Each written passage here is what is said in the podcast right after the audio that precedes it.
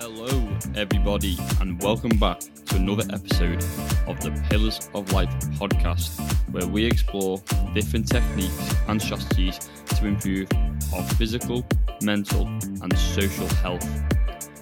I'm your host, Harry Evans, and in today's episode, we are going to discuss the importance of close relationships and how to maintain them. This episode will centre around our social pillar, and we will explore why we should look to develop close relationships and tips on how to maintain them, plus much, much more. If you do like the sound of that and want to level up your physical, mental, and social health, then stay tuned and consider subscribing for weekly episodes on self improvement on either Spotify or Apple Podcasts. If you have listened to the podcast and found anything interesting, then please do consider leaving a review and sharing this episode, as this is the only way we will grow and help improve more people. Finally, you can also follow me for daily self improvement tips on Twitter and Instagram at Harry Evans PT. Please do consider giving me a subscribe or a follow as I believe I can help you improve mentally, physically, and socially. But now, let's get after it. I probably think the best place to start is identifying what is a close relationship.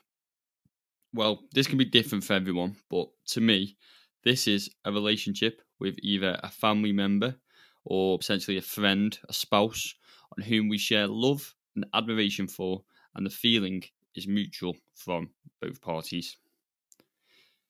We should aim to have different types of close relationships, as each personal group provides different benefits and advice.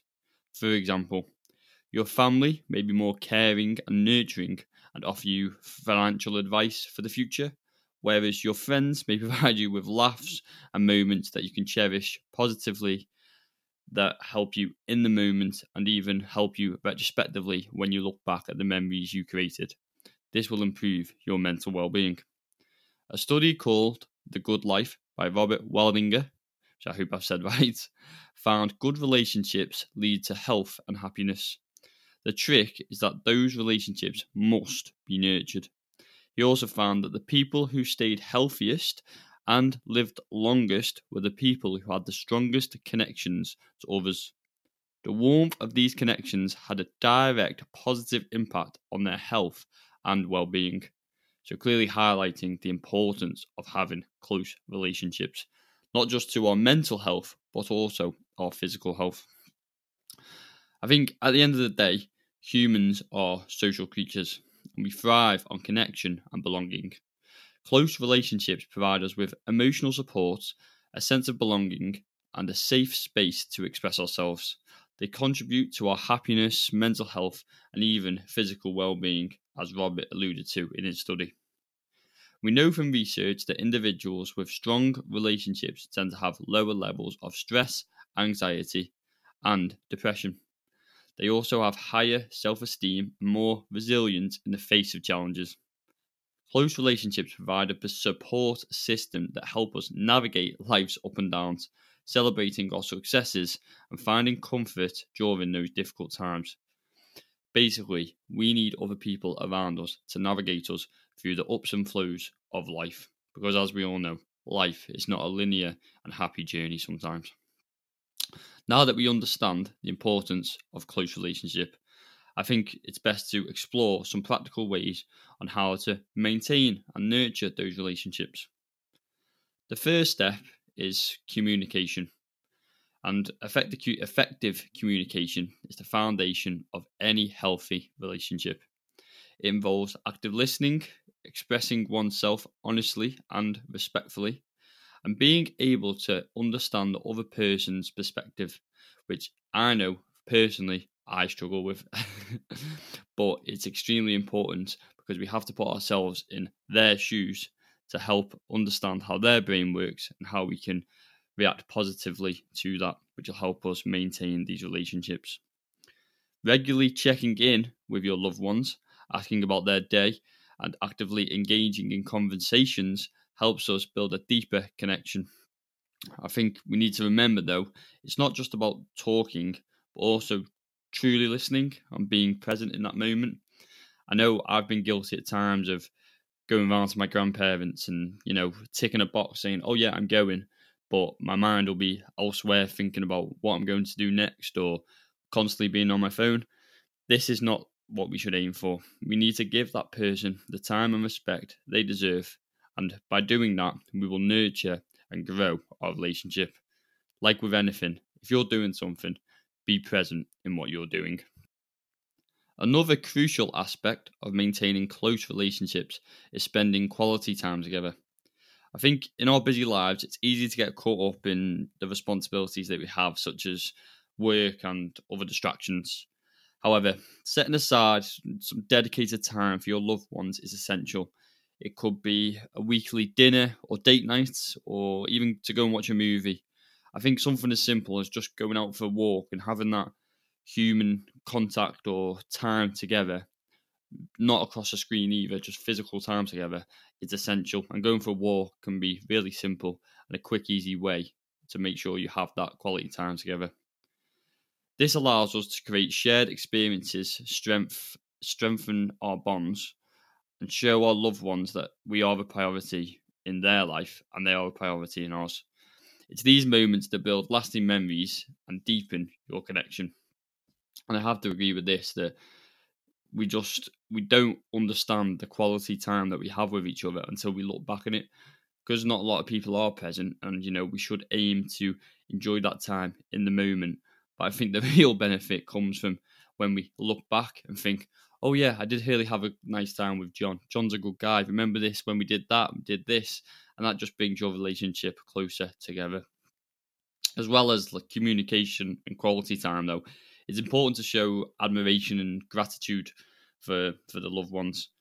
I think expressing gratitude not only makes the other person feel valued, but also enhances our own well-being. And I spoke briefly about gratitude journaling last week on the on the last episode, and go and check that out if you haven't already. But I just discussed that I like writing things I'm grateful for in my journal, and I think often that people who are close to me such as my girlfriend or loved ones, they are people who I write down in my journal or my family members because they do mean so much to me. And I think writing that down daily or obviously even weekly and then giving that gratitude to them again shows how important they are to you. And obviously, they then respect that and grows that relationship it doesn't have to be very hard, like, you know, simple acts like saying thank you or writing a heartfelt note or surprising them with a small gesture can go a real long way in nurturing your relationships. And again, not to talk too much about the previous episode, but I spoke about the six minute diary that I use to journal, and they have you write down on your night input your good deed of the day. And I think if we can build that habit of doing a good deed every day for others, we become a better human being. But by default, we also grow the relationships with other people because we're being kinder to them. And people respect kinder people. They want to be around these sorts of people. I think while we're on the topic, though, it is important to remember that relationships are a two way street. It's crucial to be supportive and understanding of our loved ones and you know, and their needs and aspirations. And, you know, celebrate their success, offer a helping hand during challenging times, and be a reliable source. And you will create a relationship that's long lasting and has a good, strong foundation. It's important to embrace vulnerability in our relationships, opening up and sharing your thoughts, fears, dreams, and this allows for deeper connections. Vulnerability fosters trust and intimacy, creating an environment where both parties feel safe to be their authentic self. Remember, building and maintaining close relationships is an ongoing process. It requires effort, patience, and understanding. But the rewards are immeasurable. A support system that uplifts you, celebrates you, and saddens by you thick and thin.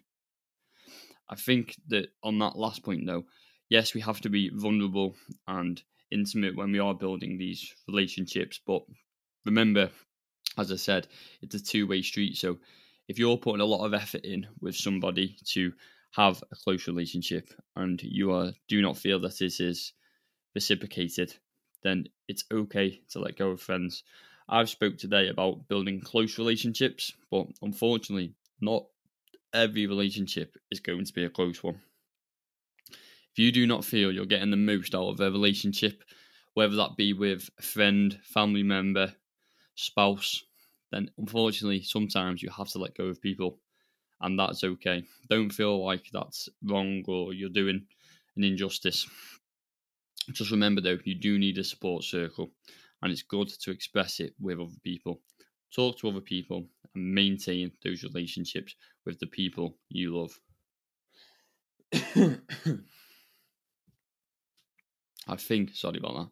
I think that often we can be overlook this part of self improvement, whereas obviously the physical and mental side of it gets a lot of attention. But I really do think, and like I touched on earlier with Robert Waldinger's study, having a good social circle or good support network is vital for improvement and living a happy, healthier life. So do not neglect your social relationships and foster them by putting in the effort, whether that be a phone call, going round to see a family member, quality time, effort, and being present. If you do all these things and you're giving your most to those people and being grateful for those people in your life, this will positively impact you and improve your social, physical, and mental health, which is something we're all aiming to do. That's all for today's episode of the Pillars of Life podcast, and I hope you found this insight helpful in understanding of how to improve close relationships and how to maintain them.